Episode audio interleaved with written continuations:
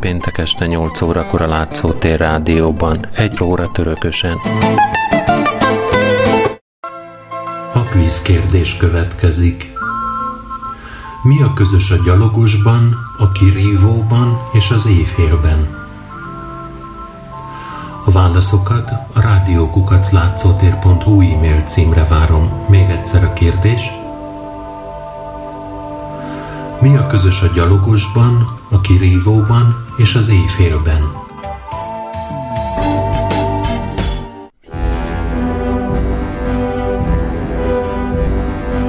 Jobbágyrendszer gátolta Nyugat-Ukrajnában a tőkés viszonyok fejlődését. Az 1848-49-es forradalom következtében azonban megkezdődött a jobbágyrendszer felszámolása. Kelet-Galíciában 48. május 15-én, Bukovinában augusztus 9-én, Kárpátalján pedig 5 évre rá, 53. március 2-án került rá sor. A jobbágyok felszabadítása önkéntes örökváltság alapján történt.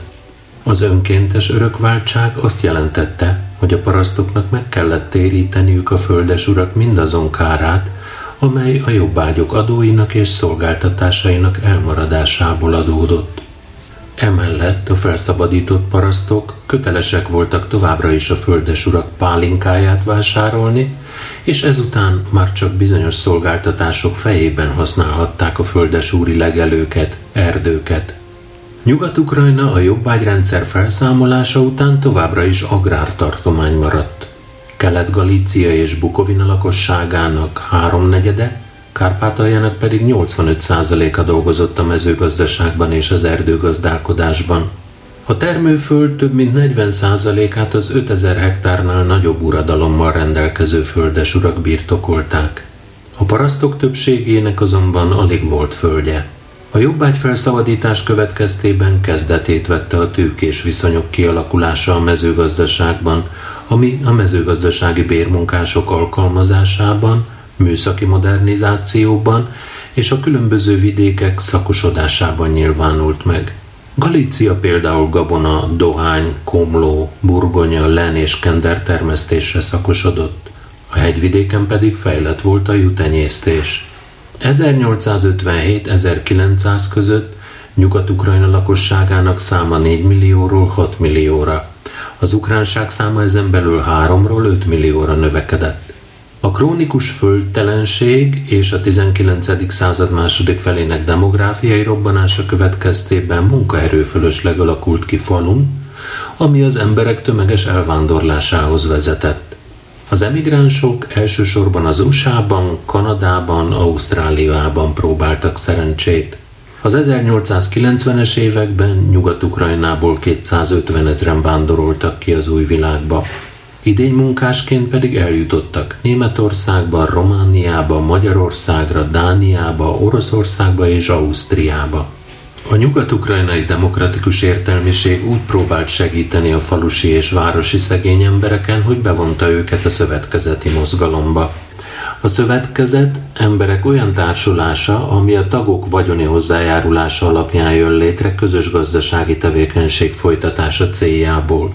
Ezek lehetnek termelői, hitel, fogyasztási szövetkezetek és biztosító társaságok.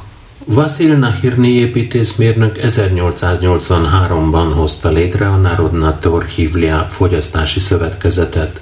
Jevhen Olesnicki pedig 1899-ben alapította meg a Szilszki Hospodár Szövetkezetet, amelynek az volt a feladata, hogy megtanítsa a parasztokat a modern gazdálkodás alapjaira. Létrejöttek a különféle hitelszövetkezetek is, 1895-ben pedig megalakult a Dniszter biztosító társaság. A 19. század 50-es éveiben a robotoltató gazdálkodás Oroszországban mély válságot élt át. Félő volt, hogy a parasság fellázad, és felkelése során elsöpri nem csak a jobbágyságot, hanem magát a cári rendszert is. Második Sándor orosz cár ezért arra a következtetésre jutott, hogy a jobbágyrendszert felülről kell megreformálni úgy, hogy a parasztok is lehiggadjanak és a földesurak se járjanak rosszul. 61. február 19-én két fontos cári okirat látott napvilágot. A rendelkezés a parasztokról és a kiáltvány. A rendelkezés a jobbágyok földesuraktól való személyes függésének a felszámolásáról és a földkérdésekről határozott. Ennek értelmében személyileg szabadok lettek a parasztok. Joguk volt ezután szerződéseket kötni, kereskedni, iparral foglalkozni, ingó és ingatlan vagyonnal rendelkezni, részt venni bírósági tárgyalásokon és az önkormányzati szervek munkájában, valamint tanulni. Felszabadított jobbágyok azonban továbbra is a társadalom alsó rétegeihez tartoztak.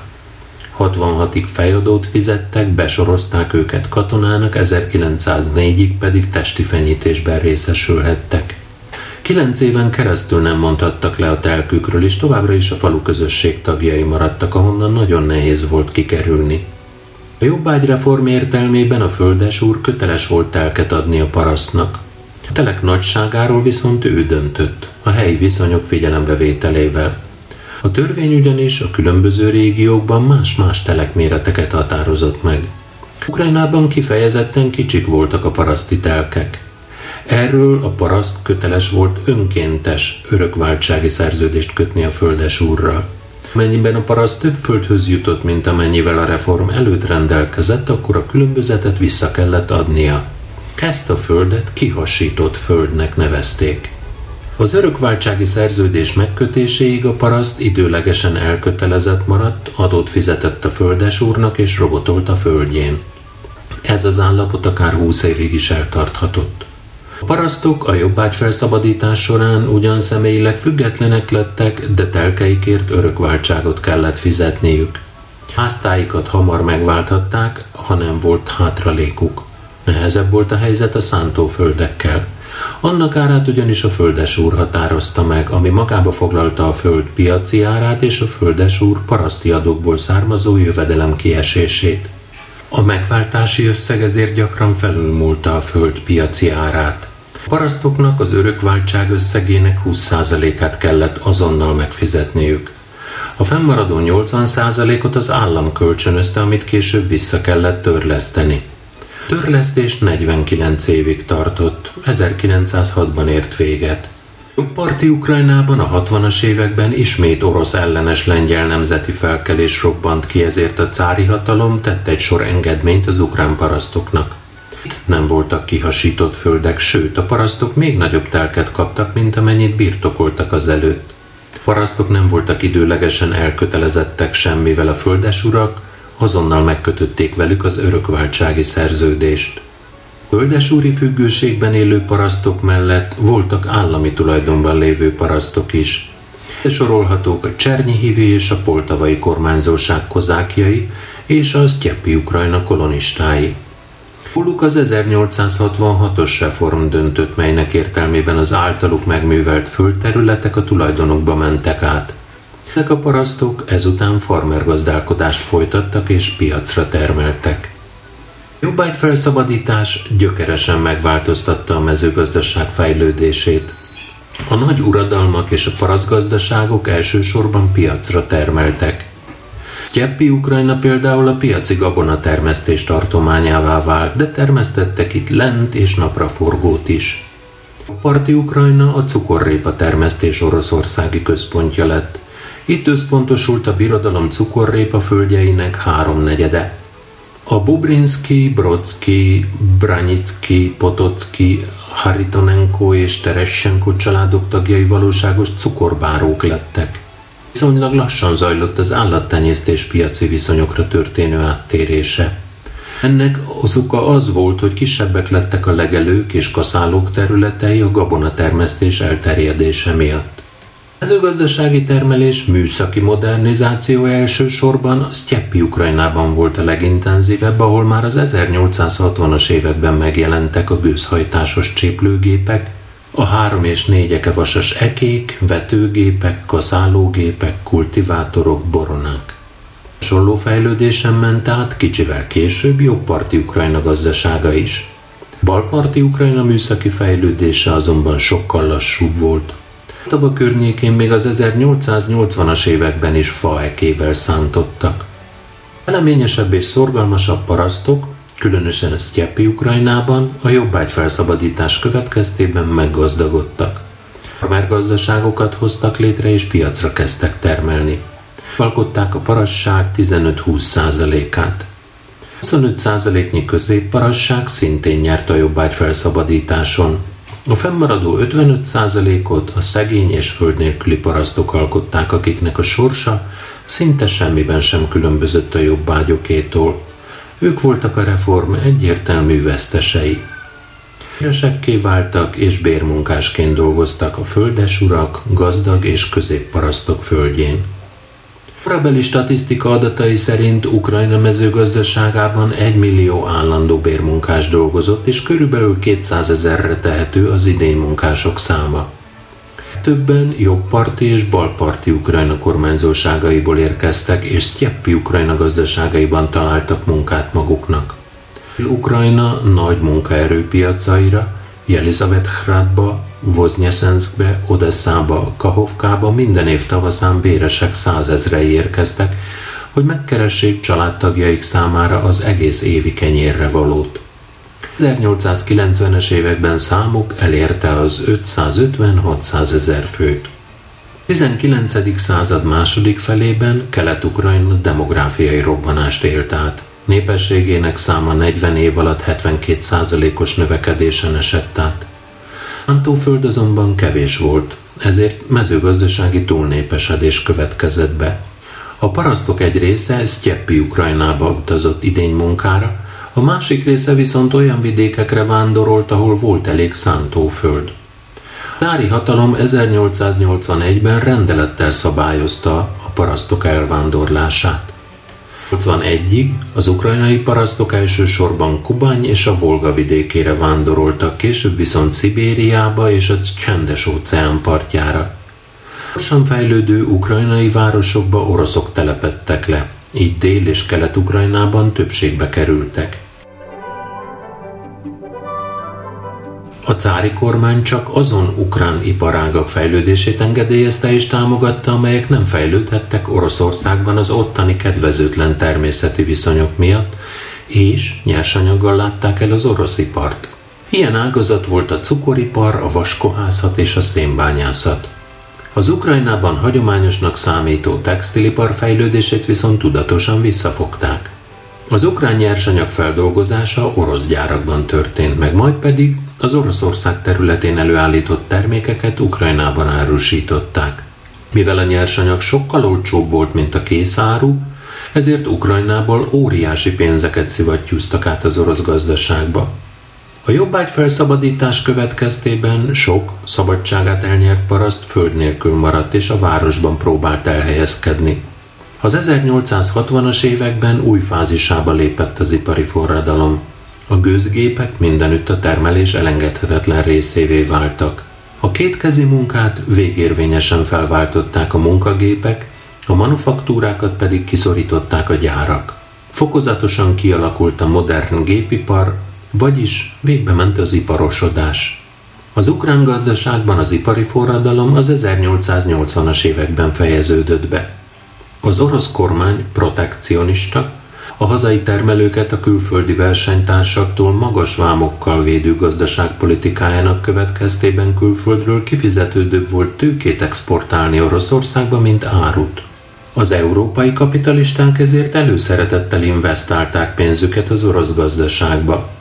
A francia, belga, német, angol vállalkozók a 19. század második felében vezető szerephez jutottak az ukrán szén és vasércbányászatban, a vaskohászatban és a mezőgazdasági gépgyártásban. A külföldi tőkének köszönhetően új munkahelyek létesültek, a befektetők pedig mesésen meggazdagodtak. John Hughes, Donetsk megalapítója például 25 milliárd aranyrubelt vitt ki Ukrajnából Angliába. Az 1870-es, 90-es években Nyepermenti Ukrajnában három iparvidék alakult ki. A Donetszki szénbányászati kohászati, a Krivojrohi vasércbányászati és a Nikopoli mangánércbányászati. Ukrajna ezzel Oroszország fő szénbányászati kohászati régiójává vált. A Donetszki szénbányák szénkitermelése 1860 és 90 között tízszeres növekedést ért el. A bányák azonban műszakilag elmaradottak voltak, kezdetleges termelés zajlott, olcsó munkaerő alkalmazásával. Az ipari fejlődés következtében megnőtt a kereslet a vastermékek iránt. A vasérc kitermelésének központja az Urálból Ukrajnába tevődött át, és 30 év leforgása alatt 158 szorosára növekedett. A 90-es években 17 nagy kohászati kombinát létesült itt. 1900-ban Ukrajna adta Oroszország szénkitermelésének 70, vasércbányászatának 50 és nyersvasgyártásának 52 százalékát. A szén, a vasércbányászat és vaskohászat mellett fontos szerepe jutott a mezőgazdasági és közlekedési gépgyártásnak. A mezőgazdasági gépgyártás központjai Sztyeppi Ukrajna nagyvárosaiban, Oleksandrivskban, ez a mai Zaporizsia, Harkivban, Odesszában, Berdjanskban, Hersonban, Mikolaivban és Kijevben voltak.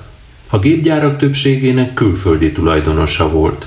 A közlekedési gépgyártás elsősorban Harkivban, Luhanskban, Mikolaivban fejlődött, Harkivban és Luhanskban gőzmozdonyokat is gyártottak. Meghatározó jelentőséggel bírt Ukrajna gazdasági életében a vasút. Jobbparti Ukrajna első vasútja 1865-ben létesült a Balta és Odessa közötti 200 km hosszúságú szakaszon, és a következő évben már állandó közlekedés zajlott rajta. Az elkövetkező években megépült a Balta Kryukov és a Balta Kiev vasútvonal is.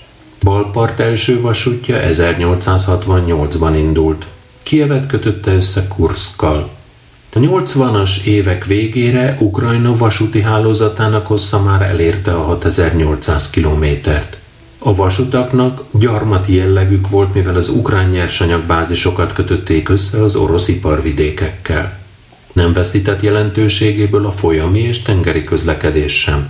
1850 környékén a Dnyeperen megjelentek az első gőzhajók.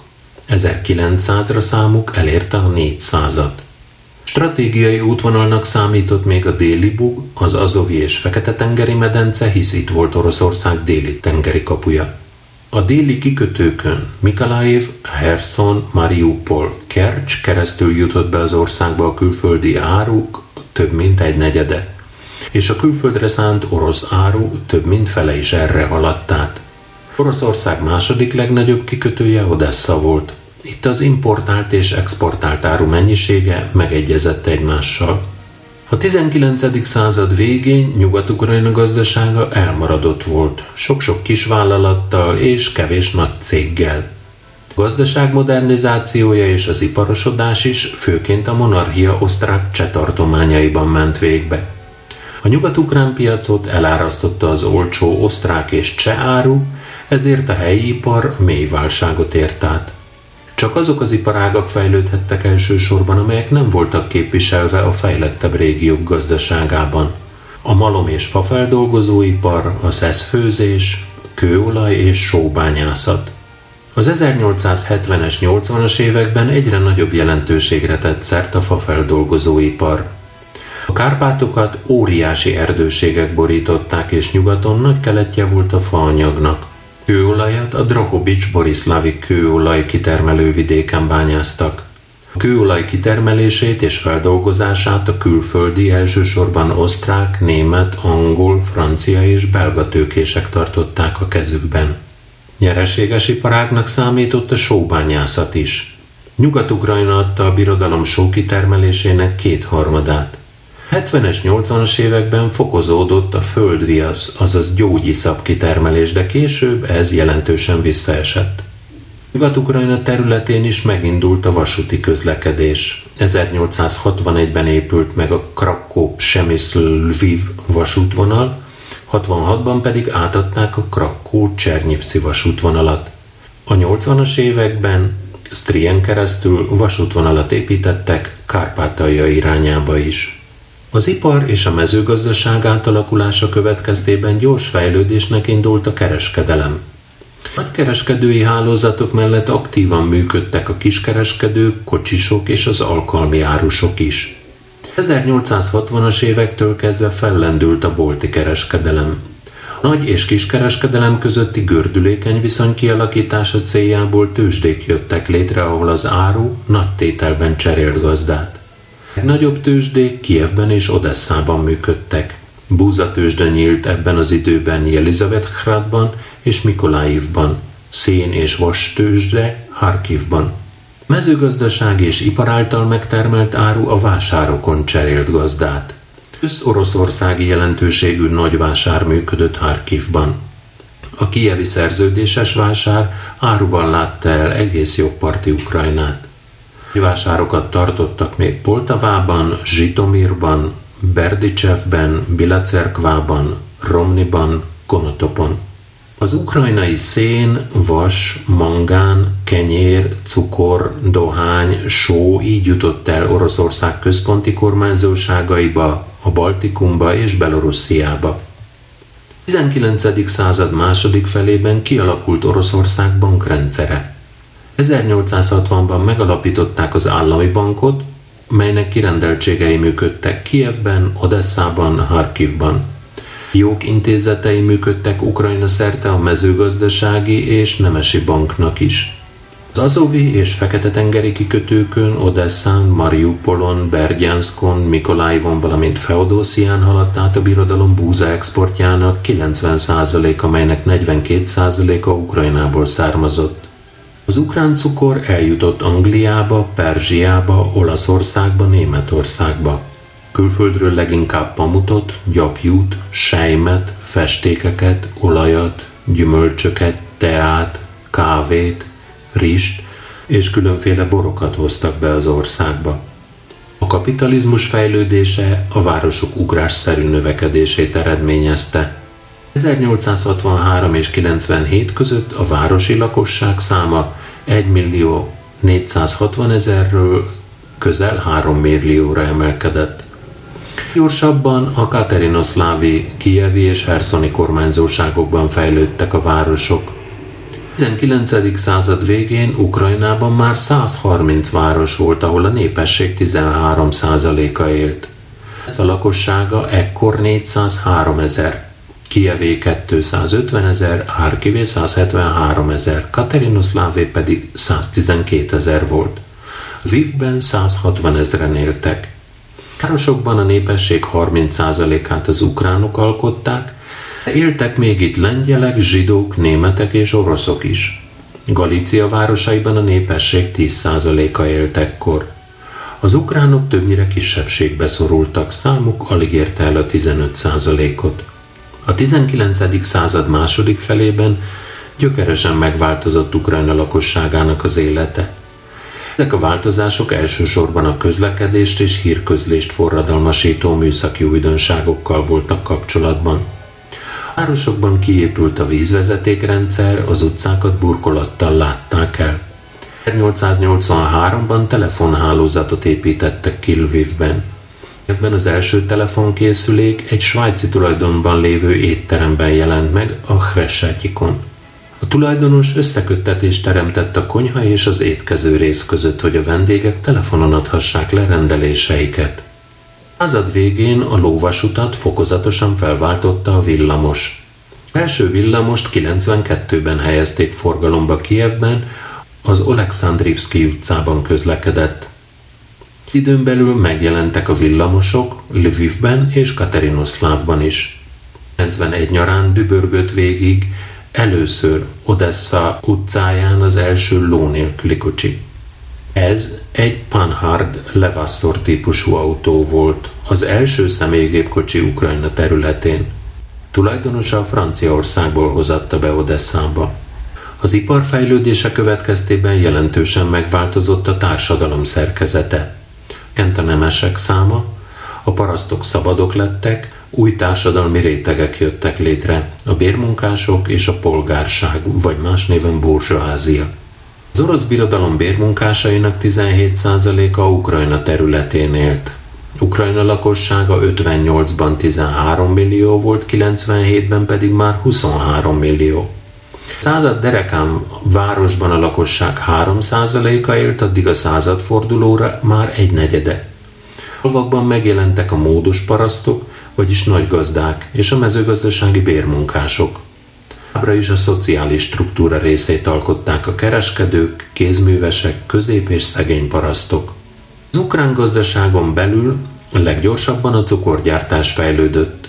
A legtöbb ukrán nagyvállalkozó is erről a területről került ki. Sokan jobbágysorból származtak, és tehetségüknek, rátermettségüknek, szorgalmuknak, kitartásuknak köszönhetően tornázták fel magukat a társadalmi ranglétre csúcsára. Ilyen volt például a Jachnenko és a Szimirenko dinasztia. A jobbágy származású Mihály Jachnenko gabona és élőállatkereskedésből gazdagodott meg. A 30-as években váltotta ki családját a jobbágy sorból. Fir Szimirenkóval létrehozta a Jachnenko és Szimirenko testvérek kereskedőházat, amely előbb cukorkereskedelemmel, majd pedig cukorgyártással foglalkozott. Itt familiát Odessa módos családjai között tartották számon. Utókor hálásan gondol az ukrán gyáriparos Szimirenko, Jachnenko, Tereschenko, Hanenko családra. Jási vagyonuk mellett nem csak a gazdasági, hanem a szellemi élettel is törődtek. Kölyükön számtalan kórház, tanintézmény, templom épült Ukrajna sok városában. Vasil Szimirenkót például olyan jelentős és nagylelkű ukránnak nevezték, aki nem csak a szívével, hanem pénztárcájával is a népét szolgálta. Hanenko képzettségét tekintve jogász volt, de egész életét a képzőművészeti alkotások gyűjtésének szentelte. Hasonló érdeklődésű volt felesége, Varvara Mikolaivna is, Mikola Teressenko lánya. Az európai útjaik során számtalan festményt, üvegből készült alkotásokat, drága kelméket vásároltak. Ményük igazi drága kövének számított Diego Velázquez 17. századi spanyol festő alkotása, a Margarita infánsnő portréja, melyet Bogdan Hanenko 1912-ben vásárolt Berlinben. Később a Hanenko magánkollekció múzeummá alakult. Napjainkban Bogdan és Varvara Hanenko művészeti múzeumként ismert. Itt található Ukrajna leggazdagabb gyűjteménye a világ képzőművészeti alkotásaiból. Mivel a napokban tűz alá került a Kievi Hanenko múzeum is, az épület előtt felrobbant lövedék pedig az összes ablakot kiverte, múzeum 38 legértékesebb műtárgyát, köztük holland, olasz és spanyol mesterek alkotásait mostantól Varsóban fogják őrizni. A Tereschenko Hluhivban született 1819-ben egy boltos családjában. Felambuza kereskedésbe kezdett. Az áruját szekerekre rakta és a Krimbe szállította, onnan pedig sót és halat hozott.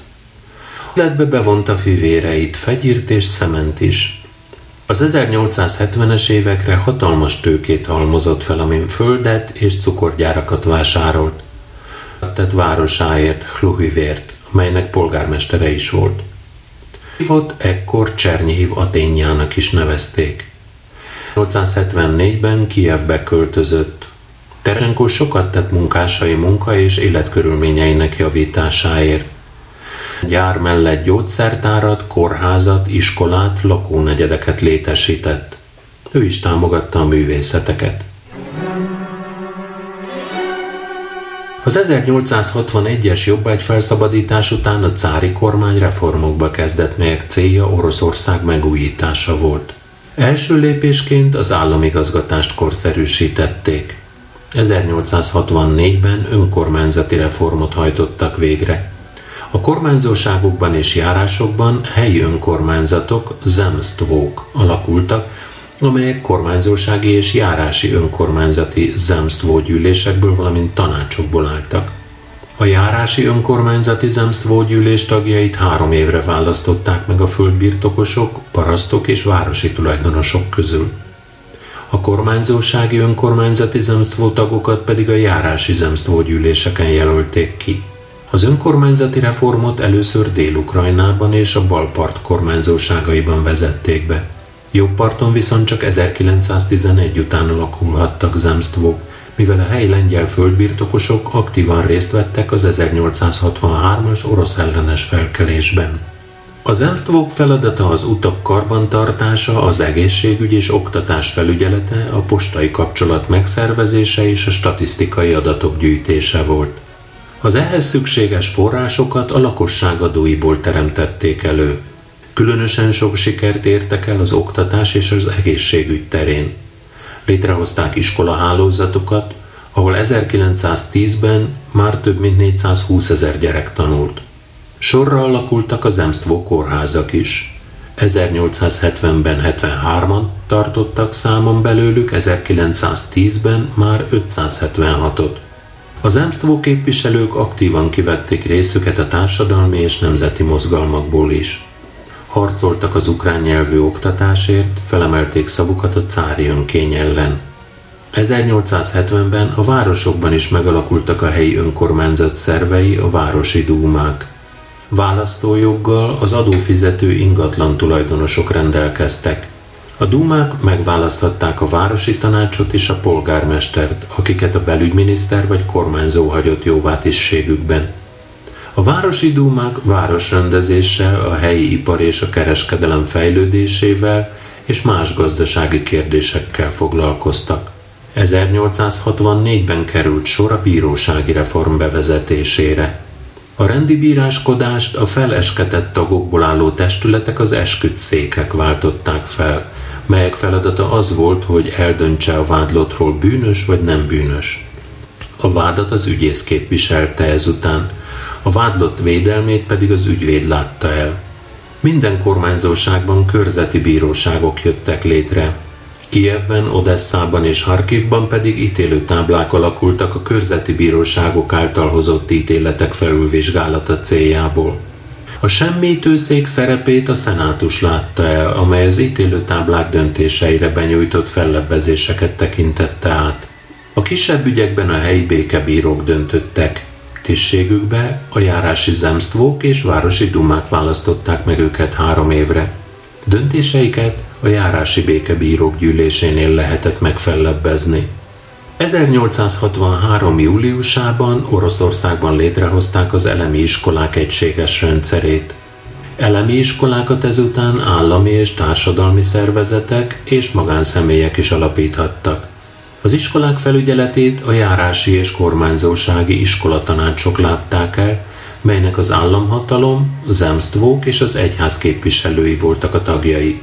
Kötelező tantárgy volt a nyelvtan, a számtan és a hittan. 64. november 19-én született meg a középiskolai szabályzat, melynek értelmében klasszikus, reál és leán gimnáziumok nyíltak, ahol tandíj ellenében tanulhattak a diákok. A klasszikus gimnáziumokból egyetemekre, a reál gimnáziumokból pedig műszaki főiskolákra lehetett felvételizni. A Leán gimnáziumokból viszont sehová, mivel azok feladata az volt, hogy a fiatal lányokból jó anyákat és feleségeket neveljenek. A 63. június 18-án elfogadott szabályzat engedélyezte az egyetemek önkormányzatának helyreállítását. A felsőoktatási intézmények tevékenységét ezután a professzorok tanácsa irányította. Az ukrán értelmiség jeles képviselői sokat tettek az anyanyelvi oktatás fejlődéséért.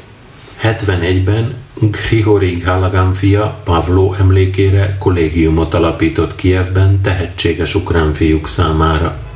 65-ben változásokon ment át a Népoktatási Minisztériumból a Belügyminisztérium fennhatósága alá sorolt cenzúra is. Az a hivatal vagy intézmény, amely ellenőrzi a sajtótermékek és egyéb kulturális termékek tartalmát, hogy azok megfelelnek-e a fennálló politikai hatalom érdekeinek. A cenzúri szabályok megsértéséért közigazgatási felelősségre vonás és a kiadványok betiltása járt. 62 és 77 között Ukrajna területén három katonai körzetet alakítottak ki. A Kievit, az Odesszait és a Harkovit. Minden kormányzóságban és járásban katonai parancsnokságot hoztak létre. 74-ben törvény született az általános hadkötelezettség bevezetéséről. Minden 21. életévét betöltött fiatalember köteles volt bevonulni katonának. A gyalogságnál a szolgálati idő 6 évig tartott, a haditengerészetnél pedig 7 évig. Katonai gimnáziumok, szakiskolák, akadémiák alakultak. Az 1860-64-es években került sor az adó és hitelrendszer, a költségvetés és a pénzügyi ellenőrzés reformjaira. 1860-ban megalakult az állami bank. Pénzügyi ellenőrző szervek jöttek létre úgy állami, mint helyi szinten. Csökkentették a kiadásokat, vállalkozás serkentő intézkedéseket vezettek be. Az 1848-49-es forradalom és szabadságharc leverése után az osztrák birodalom területén a Bach korszak néven ismerté vált reakcióidőszaka vette kezdetét. Az 1860-as évek első felében azonban első Ferenc József rájött arra, hogy trónját csak úgy őrizheti meg, ha reformokat hajt végre. 67-ben megtörtént a kiegyezés, és létrejött az osztrák-magyar monarchia. Első Ferenc József ezután osztrák császár és magyar király is lett egyben. Monarchia pedig két központú, dualista állammá vált két fővárossal, Bécsel és Budapesttel. Mindkét országrésznek megvolt a maga törvényhozása, kormánya, miniszterelnöke. Három dolog maradt közös irányítás alatt, a hadügy, pénzügy és a külügy. Nyugat-ukrán földek is jelentős változáson mentek át, ugyanis korlátozott belső autonómiát kaptak. 1861-ben létrejött önkormányzatuk a galíciai tartományi Szeim.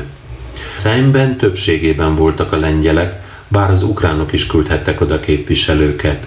Bécs azonban nem teljesítette az ukránok azon követelését, hogy osszák fel a koronatartományt ukrán kelet-galíciára és lengyel nyugat-galíciára, valamint mindkét résznek adjanak külön autonómiát.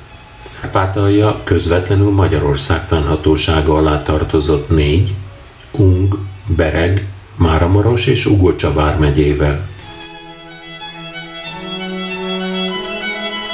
Ukrán kérdés alatt az ukrán nyelv és kultúra fejlődésének feltételeivel, a függetlenség eszméjével és az államalkotás göröngyös útjával kapcsolatos problémák összességét értjük. A 19. század második felében az ukrán területek továbbra is két birodalom, Ausztria Magyarország és Oroszország kötelékében voltak. A monarchia abban az időben Galícián, Bukovinán és Kárpátalján kívül a legtöbb európai szláv nép felett uralkodott, célja egy osztrák-szláv föderáció megteremtése volt.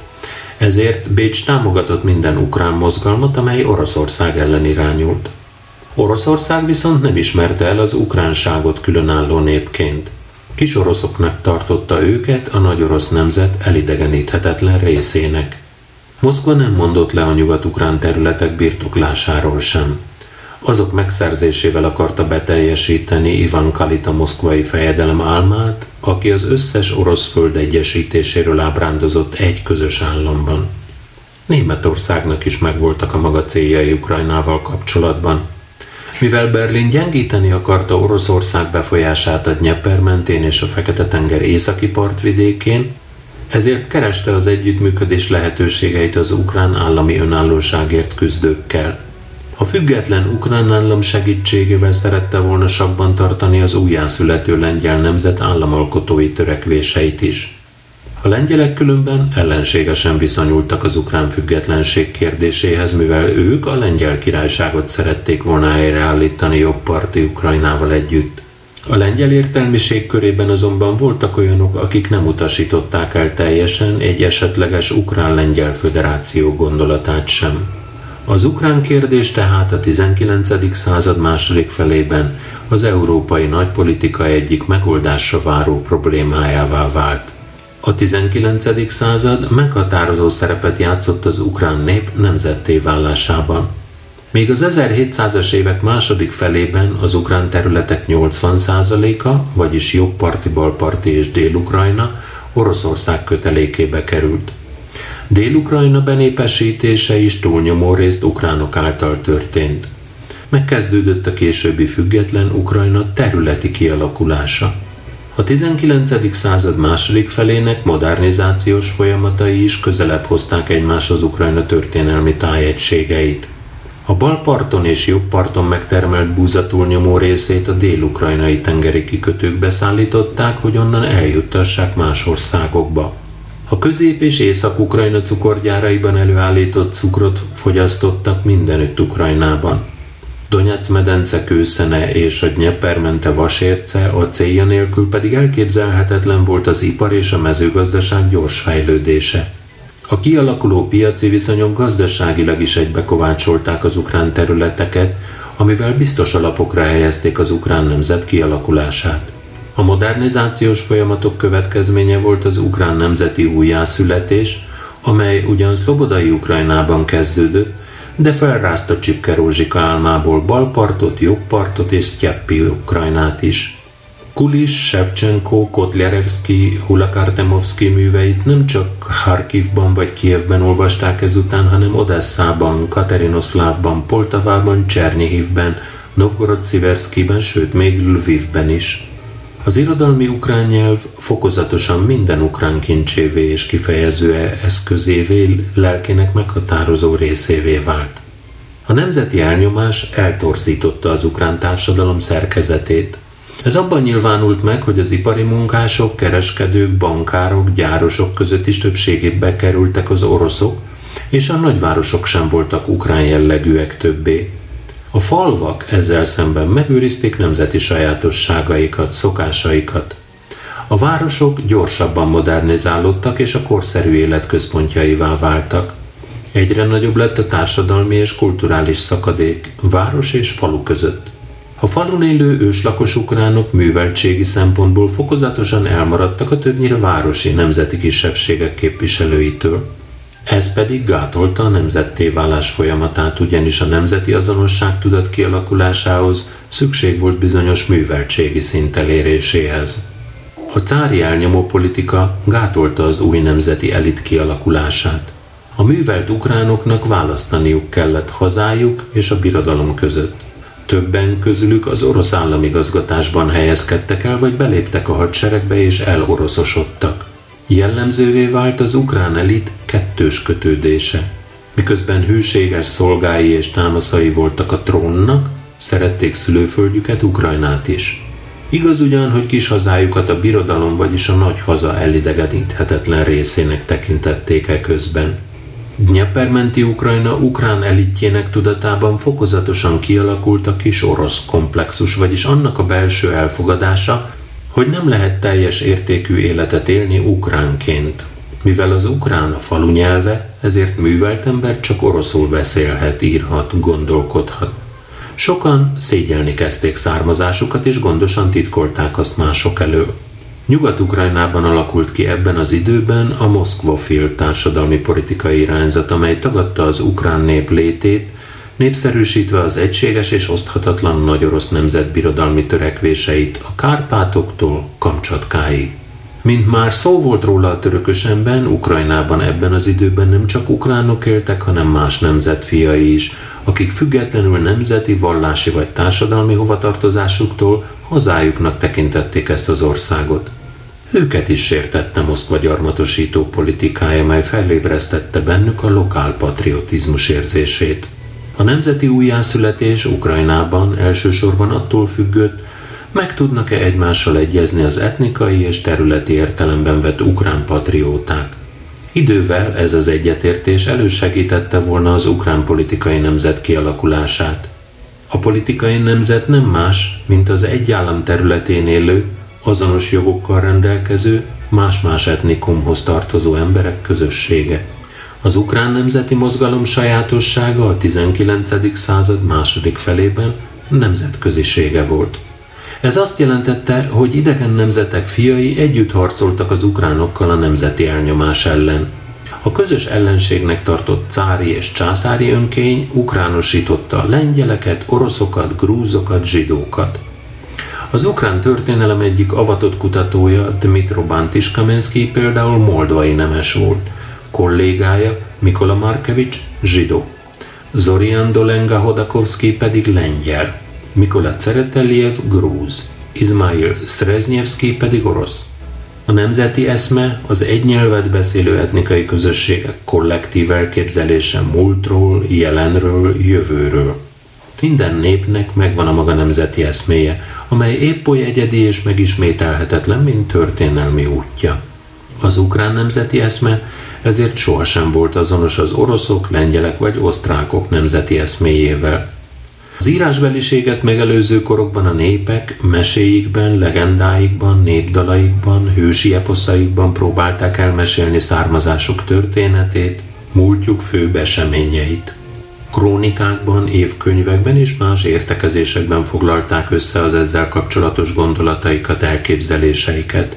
A 19. század tudósai felfedezték maguknak az ukrán népet, és néprajzi, történelmi, nyelvtudományi munkáikban fokozatosan tudatosították mindenkiben, hogy az ukránok Európa nagy népei közé tartoznak, és nem kell összetéveszteni őket az oroszokkal.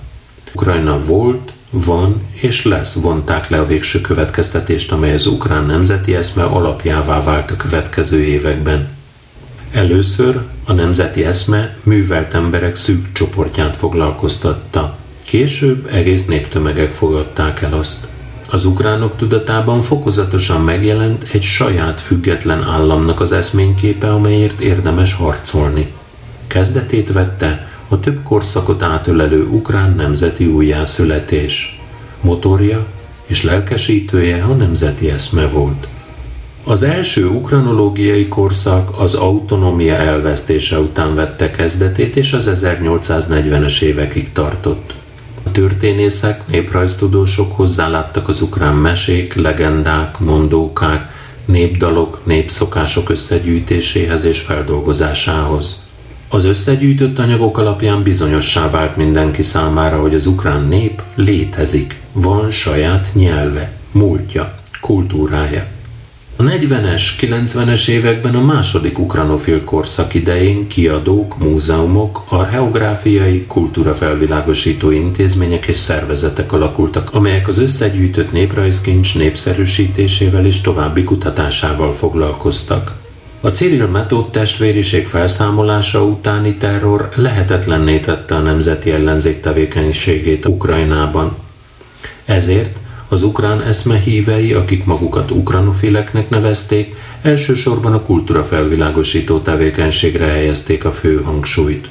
Az 1850-es évek végén vette kezdetét a Hlopomán mozgalom. A Kijevi Egyetem ellengyelesedett ukrán származású diákjai elhatározták, hogy ezután az ukrán nép társadalmi és kulturális újjászületését fogják szolgálni. Ukrán nemzeti viseletben kezdtek járni, és kizárólag ukrán nyelven beszéltek egymással.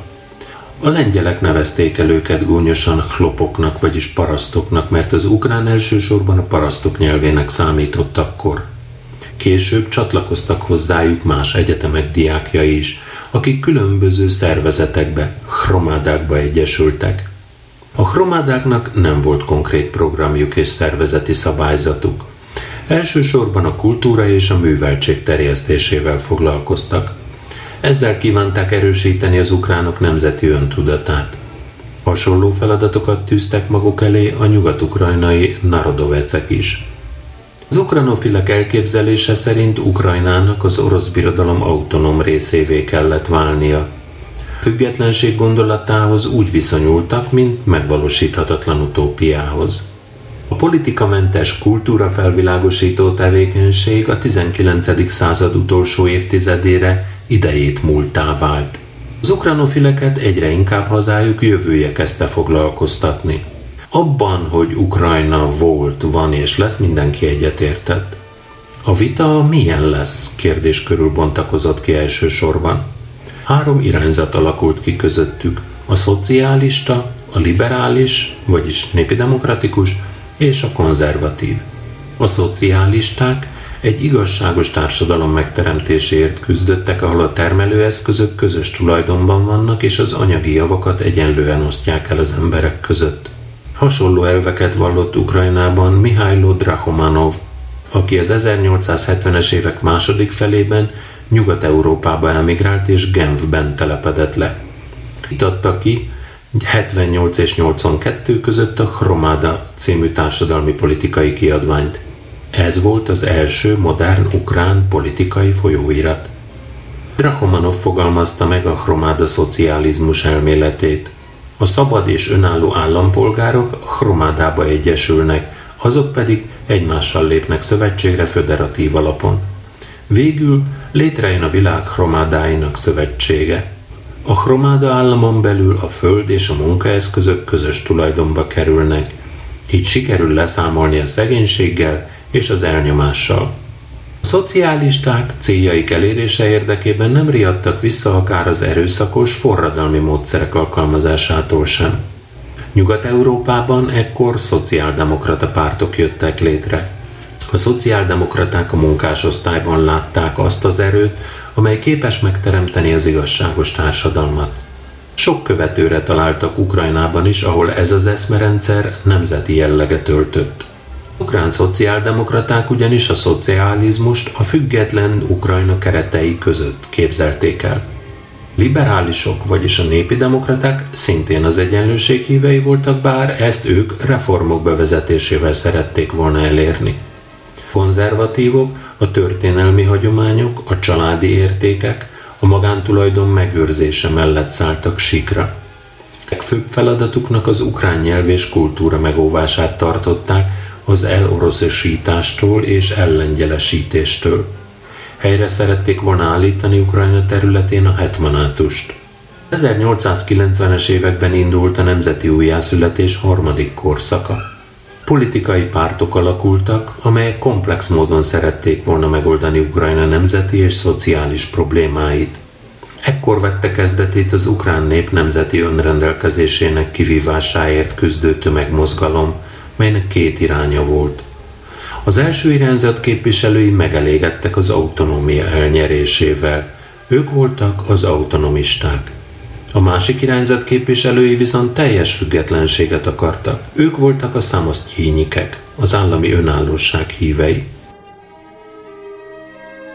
A 19. század 50-es éveinek végén a Kievi Egyetem ellengyelesedett ukrán nemes ifjainak egy csoportja Volodymyr Antonovics, Tadeusz Rilski és Boris Poznanski vezetésével mozgalmat indított, amely tagadta azt, hogy jobbparti Ukrajna Lengyelország része, és az ellengyelesedett ukránokat arra biztatta, hogy térjenek vissza a gyökereikhez, találjanak rá ismét ukrán mi voltukra.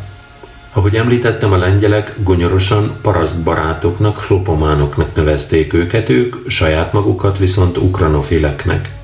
A hlopománok kizárólag ukránul beszéltek egymás között, terjesztették az ukrán irodalmat, történelmet, járták a falvakat. 1861 elején rendőrségi nyomásra a hlopománok beszüntették tevékenységüket. Volodymyr Antonovics csatlakozott a kievi romádához, majd az élére állt. 1863-ban ismét orosz ellenes lengyel felkelés robbant ki az orosz birodalom területén, amelyben már több mint 500 ukrán, belorusz és orosz vett részt. Kitűnt közülük Andriy Potebnya és Andriy Krasovsky. Jobbparti Ukrajna lakossága nem támogatta a lengyel felkelőket, akik a lengyel királyság és az 1772-es határok helyreállításáért küzdöttek, amely magába foglalta az ukrán területeket is. Ukrajna függetlenségéről a lengyel szabadságharcosok hallani sem akartak, ezzel pedig maguk ellen fordították az ukrán értelmiséget, a parasztok meg amúgy is lengyel ellenesek voltak. A felkelést az oroszok végül osztrák és porosz segítséggel 64 májusában vérbe folytották. Kraszovszkit először halálra ítélték, amit 12 év kényszermunkára változtattak. A chromádák, mint már mondtam, az ukrán nemzeti felszabadító mozgalom féllegális, kultúra felvilágosító, nem politikai, egyetemi hallgató egyesülései voltak a 19. század 60-as, 90-es éveiben. Az első kromáda 1859-ben jött létre Szentpéterváron. Vasil Bilozerski, Mikola Kostomarov és Taras Shevchenko vezetésével. Kultúra felvilágosító tevékenységgel foglalkoztak, 61-62 között pedig kiadták az első ukrán folyóiratot Osnova címen, amelyben Shevchenko, Kulis, Vovcsok, Hlibov művei láttak napvilágot. A folyóiratot Bilozerski, Kulis és Kostomarov szerkesztette. A rendőri zaklatások a Szentpétervári Hromáda tevékenységének is véget vetettek. Két év múlva, 1861 tavaszán a Kievi Egyetem diákjai, tanárai és a helyi értelmiség képviselői létrehozták az ukrán chromádát. Ez a szervezet azt hirdette, hogy az ukránság önálló nemzet. Minden művelt ukránnak népe öntudatra ébresztése a feladata és szent kötelessége segítséget nyújtani szláv testvéreinek az elnyomók elleni harcban. Chromádák jöttek létre Csernyihívben, Vinnyicában, Katerinoszlávban, Odesszában, Poltavában, Harkivban. Még két évvel korábban, 1859-ben Kievben vasárnapi iskola nyílt, ahol ukránul folyt az oktatás, és a Chromáda tagjai tanítottak. Shevchenko és Kulis tankönyveket írtak a vasárnapi iskolák számára. A Csernyihivi Romáda 1861-63 között folyóiratot adott ki Leonid Klibov szerkesztésében Csernyihivi lapok címmel. 1862-ben Pavlo Csubinski megírta a Még nem halt meg Ukrajna című versét, amely ma Ukrajna himnusza. Él még Ukrajnának dicsősége, szabadsága, jóra fordul az ukrán nép testvéreink sorsa. Elpusztulnak elleneink, mint harmat a napon. Urak leszünk immár mi is a hazai tájon. Szabadságunkért mi szívünk, lelkünk feláldozzuk. Mutassuk meg, hogy kozákok gyermekei vagyunk. Az ukrán romádák kultúra felvilágosító tevékenysége komolyan megijesztette a hatalom képviselőit. A hivatalos sajtóban hajtóvadászat indult a mozgalom képviselői ellen. A csernyhívi poltavai romádákat feloszlatták, a csernyhívi lapokat betiltották, a vasárnapi iskolákat bezárták. Pavlo Csubinszkit és Alexandr Konyiszkit bíróság elé állították, majd Oroszország északi kormányzóságaiba száműzték. 21 ismert chromáda tag 1862. novemberében nyílt levelet jelentetett meg a sajtóban, melyben méltatták az 1861-es jobbágyreformot és hűségükről biztosították a hatalmat. Ez azonban nem változtatott a helyzetükön. Oroszország belügyminiszterévé ekkor Piotr Valujevet nevezte ki a cár, aki ukrán ellenes magatartásáról volt hírhett. 63. július 20-án körlevelet bocsátott ki, melyben kijelentette, kisorosz nyelv nem volt, nincs és nem is lesz. Megtiltotta az ukrán tankönyvek és egyházi könyvek nyomtatását. Szépirodalmi könyveket azonban továbbra is megjelentethettek. Az 1848-49-es forradalom leverése után az osztrák birodalomban kezdetét vette a reakció időszaka. Az osztrákok kihasználták a Galíciában feszülő ukrán-lengyel ellentétet, és a lengyelekre támaszkodva megpróbálták megerősíteni hatalmukat a régióban. A tartomány élére a lengyel Agenor Goluhovskit nevezték ki, aki nyíltan ukrán ellenes volt. Fondorlatos politikájával elérte azt, hogy Kelet-Galícia nem kapott külön ukrán közigazgatást. Feloszlatta a ruszin főtanácsot is, és 59-ben megpróbálta az ukránokra kényszeríteni a latin ABC-t. Az 50-es, 60-as évek fordulóján azonban közbeszólt a nagypolitika. Az ukránok 59-ben elvesztették az olaszok ellen vívott háborújukat, 66-ban a poroszokkal szemben is veszítettek, első Ferenc József 60. október 20-án kénytelen volt aláírni az októberi diplomát, amelyben autonómiát adományozott a tartományoknak.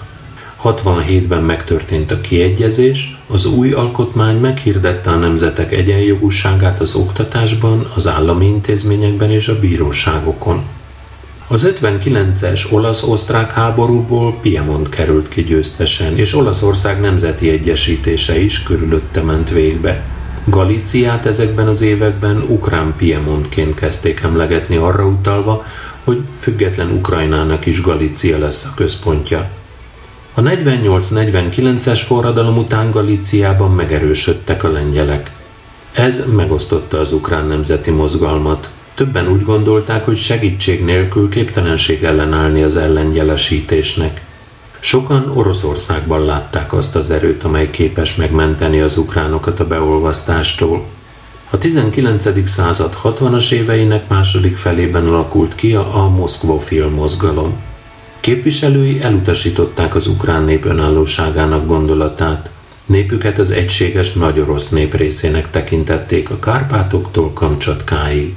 Oroszország külpolitikai érdekeinek teljesen megfelelt ez az álláspont, és titkos anyagi támogatásban részesítette követőit. Moszkvofil nézeteket vallott ebben az időben Jakiv Holovacki, a Ruszin hármak egykori tagja is. Terjedt a moszkvofil eszmerendszer a parasztok körében. Hittek a propagandának, és alig várták a jóságos cáratyuska érkezését, aki majd megbünteti a lengyel földesurakat. A moszkvofilek 1870-ben létrehozták a Ruszin tanácsot. Szervezetüket a Ruszin főtanács örökösének és a helyi ruszinok egyetlen jogos képviselőjének tartották. 76-ban alakult meg a Kacsovszki nevét viselő kultúrafelvilágosító társaság. Tagjai kidolgozták az orosz, ukrán és ószláv keverékeként a ruszin irodalmi nyelvet, a jazicsijét. Különböző könyveket jelentettek meg ezen a nyelven az egyszerű nép számára, és harcot indítottak a túlzott alkoholfogyasztás ellen is. Sok követőre találtak Kárpátalján és Bukovinában. Híres moszkvafilek voltak Denis Zubricki, Oleksandr Dukhnovics, Adolf Dobriansky. Több újságot is kiadtak. Legjelentősebbek közülük a Slovo, a Ruskaya Rada és a Holosz Naroda voltak. 1882-ben több vezetőjüket bíróság elé állították hazaárulás vágyjával. Ügyükben végül is felmentő ítélet született, de tekintélyük erősen csorbult a nép körében. A Narodovec irányzat a 19. század 60-as éveinek elején jelent meg a fiatal ukrán értelmiség képviselőit tömörítve soraiban. Szellemi vezetőjük Volodymyr Saskevics volt, Markian Saskevics fia. Az ukrán nép önállóságát hirdették, azt is vallották, hogy szükség van az ukránok nemzeti és politikai jogainak védelmére. A Narodovecek eszmerendszere rokonságot mutatott a kelet-ukrajnai ukranofilek nézeteivel. Hasonlóan a Dnyepermenti testvéreikhez, ők is az ukrán nép műveltségi szintjének és nemzeti öntudatának erősítésére, nyelvének, kultúrájának védelmére törekedtek. Népszerűsítették Shevchenko, Kotlярevski, Kvitkaovszjánenko műveit. Jelentős anyagi és erkölcsi támogatást kaptak keletről. A 19. század utolsó harmadában az ukrán nemzeti mozgalom vezető erejévé váltak, háttérbe szorítva ezzel a moszkvofileket.